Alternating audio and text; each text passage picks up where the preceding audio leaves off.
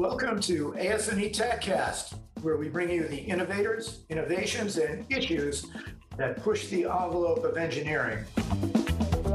My name is John Kosowatz, Senior Editor of Mechanical Engineering Magazine and ASME.org. And today, we're talking with Dr. Lonnie Love, who's a corporate fellow and section head over precision manufacturing and machining at the U.S. Department of Energy's Oak Ridge National Laboratory. He leads many of the large scale additive as well as advanced manufacturing for defense programs at the lab. And his team has demonstrated advanced manufacturing technologies on several high profile projects, including the first 3D printed car. He's a fellow of ASME and SME. And welcome, Dr. Love. Thanks for agreeing to uh, do this. No problem. Oak Ridge and yourself have been involved in, in advanced manufacturing and 3D printing research for some time now. Automotive work garnered a lot of the early attention, I believe. So now you're branching off, you're getting into wind. What are the differences between the two? What did you learn from one to get to the other? There's a lot of opportunities for additive to really transform a lot of different industries. And, and you're right. I think automotive has, has leaned in and, and is doing a lot in, in this very competitive environment, mostly focused on smaller components. I think this whole electrification of vehicles is going to provide a lot of opportunities for additive to have a, a big play in automotive. But one of the areas that I'm really passionate about is, is very large scale 3D printing.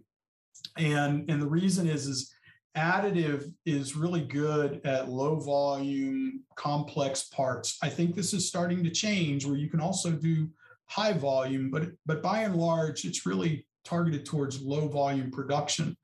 And there's a lot of ways to make small things. And usually, when you're making small things, you're making a lot of things. When you start talking big things, uh, there's not a lot of processes that you can use. So, additive additive really has a sweet spot for for 3d printing very large structures. And so you know like we're we're working with uh, with, with a lot of different companies. Uh, we work with cincinnati incorporated for now gosh six seven years on large scale composite printing. And there's other companies that are now that are now making the machines like thermwood ingersoll. And they're like i said we've done a lot of tooling work tooling for air or for wind, for aerospace. We've been working for the past four or five years with Lincoln Electric, large scale steel, where we're printing large steel structures. Killer application there for me is tool and die, is being able to print large stamping dies, 10,000 pound dies in, in days rather than months. Uh, it can really transform the tool and die industry. So, so I think when we start looking at these large scale printers, there's some there's some real game changers that you can do in terms of manufacturing. Well, could you describe the workings of, uh, of the large scale printers? So we have there, there's a, there's a couple of different processes uh, on the polymer side. Uh, we we use thermoplastics and thermosets, uh, but rather than most plastic printers use a wire for the feedstock, and that really limits how fast you can go. Back in 2013, 2014, we started looking at changing the material and going to a pellet. So it's like injection molding material. It is injection molding material. Uh, and so you can use a single screw extruder and, and melt hundreds of pounds of material an hour. So it's very, very scalable, very fast. You can you can, you have a much wider range of materials that you can use. You can put in carbon fiber, glass fiber, highly load the material with with fiber reinforcements. So that's thermoplastics. Um, and again, we're building parts that are that can be measured in hundreds of cubic feet in volume at deposition rates exceeding 100 pounds of material an hour. Um, we also are working with a company, Magnum Venus Products, on thermosets. So now instead of instead of having pellets, you can have barrels of, of resins, you know, epoxies, th- uh, thermosets that you can pump in and mix and put down.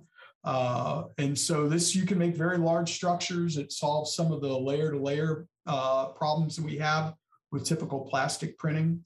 Um, and then the large scale metal, these are mostly welding systems. So rather than using a powder, uh, we're using wire. We're working with Lincoln Electric. And, and my favorite machine right now is called Medusa. It's a turntable that's about two meters in diameter. uh, with three robots around the periphery. And so as the table turns, the robots are working together to grow this big steel part. Right now, we're putting down about 40 pounds of steel an hour, uh, making parts that are about two meters in diameter, two meters tall. Uh, but we're we're modifying and working with Lincoln Electric on a on a much faster process that'll get us over 100 pounds of steel an hour. So as you start looking at making something a big stamping die, something that weighs 10,000 pounds, you should be able to do it in a few days uh, when when all is said and done. Uh, Lincoln is is building a factory up in Cleveland, Ohio, with like around 20 or 30 of these machines already doing a lot of tooling for the aerospace and automotive industry. So the next question is going to be uh, how soon before this gets to market? And you're telling me it's pretty soon. It's it's moving fast. So when we first started working with Lincoln Electric back around 2016, 2017, they made a very strategic decision to they, they were concerned if they just start selling the machines, they would be just inundated with questions. And so they needed to learn. And so we've been working with them now for probably four or five years on maturing the technology. And what they what they've done is they've built this factory up in Cleveland and they have I, they call it the beehive and the reason is they've got about 20 of these machines and they're running lights out printing big big tooling like invar tooling for aerospace hot stamp dies for automotive. They're learning the limits of the technology. They're becoming very proficient at how to use the technology and and applying it to industrial applications. I think what they'll do is, as they as they get to the point where they're very comfortable with it, then they'll they're starting now to provide these systems to universities to help with a lot of the, the material data sets. And then I think within the next few years, you'll start to see them selling the machines. But they've spent the last few years really becoming proficient at the technology. It will be a game changer for, for the tool and die industry. It, it will, to me, I'm really excited about it because if you if you look at the tool and die industry, it's really eroded in the United States over the past 30 years. And, and this is a way to get it back by by really leapfrogging uh, the, the, the technology and having a whole new way of doing it. Let's get back to wind for a moment. Wind yep. energy is an emerging market for AM. Yep. So, what areas within the industry does AM hold the biggest promise? So we've we've worked with uh, TPI on the wind turbine molds using the large scale composite printing to print the tooling. We've worked with Vestas on nacelles, printing components and tooling for manufacturing the nacelles. We've also worked with Vestas on the large scale steel printing. There's a lot of a lot of really complex internal structures, metallic structures that are inside the nacelle. And so we've worked with them on using the large scale metal printing to print some of these, these complex structures. You would think that weight wouldn't matter, but it really does when you start talking about these massive generators. The longer the wind turbine blades, the taller the tower, the higher they have to get that generator up there. So weight becomes a, a real issue. And then the tower itself, we've worked with GE Renewables. They're interested in 3D printing the towers in the field. So we've worked with GE Renewables on printed wind turbine towers, partnering with Oshkosh, who has the cement trucks and JLG cranes, and then Quikrete, who's work, who's helping us with the formulations of the cement. So it's really kind of bringing everybody together on one project. GE defining the requirements for the tower, Oshkosh providing the the systems for pumping the material. And this is this system is called SkyBAAM. It's a lot like the cameras you see in football stadiums where you have a cable driving a camera around. You have a set of cables that, that are in tension that drive the cable around. What we're doing is we have a cement truck that's pumping cement into a pump that then goes to the top of the crane. It comes down a hose. And then you have these cable drives that, that move the, the nozzle around depositing cement. So it's very large scale printing, very, very fast. It puts down about 2,000 pounds of cement an hour, and it's made to be portable. So you can take this system out in the field and deploy it within about a half hour. But there's also a, a niche market in smaller scale systems. And so we work with companies like Emarsys on 3D printing the cores for small wind turbine generators, things that are on the order of a couple of meters in diameter. So using using the 3D printing to print cores, can, I can go on and on and on on wind. So, uh, what's been the biggest challenge so far in in in getting all this stood up? Is it is it scale? Yeah, I, I think I think there's a couple of things. Number one is is especially on wind, we think that the aerospace industry has big wings. Well, they're they're they're a fraction of the size of some of these wind turbine blades. You know, the, the some of the blades are are approaching 100 meters. Uh, you know, that's a football field, and so scaling to that size. That's why I really like large scale printing. Is if you look at the camera systems, like we talk about the the SkyBAAM, how can we automate these things through additive to to be able to produce them faster and cheaper we have to to go bigger to scale in terms of power production and we have to go cheaper to be competitive i think additive holds the keys to do that but nobody makes printers this size uh, which brings me to my next question so you folks at oak ridge were key in the development of large scale yeah. large scale printers so so, if you would talk a little bit about their further development and use, are they going to go bigger? What needs to be tweaked? I think what, what has me really excited like Ingersoll uh, had delivered to the University of Maine one of their large scale printers. And what's interesting about it is they're printing it at 45 degrees. So rather than doing layer by layer going up, they're printing at 45 degrees. Now, what's really interesting about this is you could easily see instead of instead of having the, the gantry system moving, growing the part, why can't you feed the part through the printer? And so you can have effectively an infinite scale in terms of printing. So I think that some of these new kinematic structures and these new designs of printers lend themselves really well to printing very large parts without having to have a massive printer. Uh, you know, and so it, I think that there's some really creative ideas out there on how to print parts that are bigger than the machine. That's really interesting. You've been at this a while now. So, what's the most exciting area of this research? Uh, there's there's a couple of areas. I, I, tell people I feel like Walt Disney of manufacturing. In the MDF, we have just about every type of technology, and we have really good partnerships you hear me rattle off all these companies we work with. We work with over 100 different companies, and all of them have really creative ideas. And, and I tell people we really, they usually, industry has 80% of the solution. We're just trying to provide a last little bit of, of help to get them over the finish line.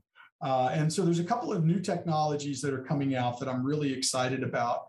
I, I really love hybrid machines and hybrid processes, uh, especially as you start talking about printing these big structures. How do you machine them? And how do you get to net shape? So, some of these hybrid processes where you're blending additive and subtractive together are is really exciting. Also, like we're working with GE on a new powder bed system called uh, Saturn. So most powder bed systems, I've not been really enamored with them because they all look the same. I like different rides. I like different technologies. And, and, like I said, I feel like the MDF is Disney World for manufacturing because every year, every every few months, we get a new ride, we get a new technology. And so with GE, we're developing Saturn, where most powder bed systems, you have a plate and you're raking powder down and you're welding, then you're lowering, raking, welding, and you're just growing this thing layer by layer by layer. It's slow the lasers or the e-beams are only on a fraction of the time. Most of the time is spent preparing the powder bed. Saturn is different. Uh, it, it's kind of like the Medusa I was talking about, where we have a rotary table. So now your powder bed is rotating and you have multiple heads that are simultaneously putting powder down and welding at the same time. So you're doing a double helix. So now you're you've coupled the deposition of the powder and the welding at the same time, where the welders are on constantly. And what has me excited about this is if you look at the machine tool industry, there's lots of different types of machine tools, and they all are used for different types of products. In additive, we've made this, I think there's been this philosophy well, one machine can make anything. But usually that means you're not going to do anything really good, right? It, it's kind of like the old shopsmith in machine tools. It was it could do anything, but it could do nothing really good. So I think we need to get to a place where additive, we have specialized machines for specialized products.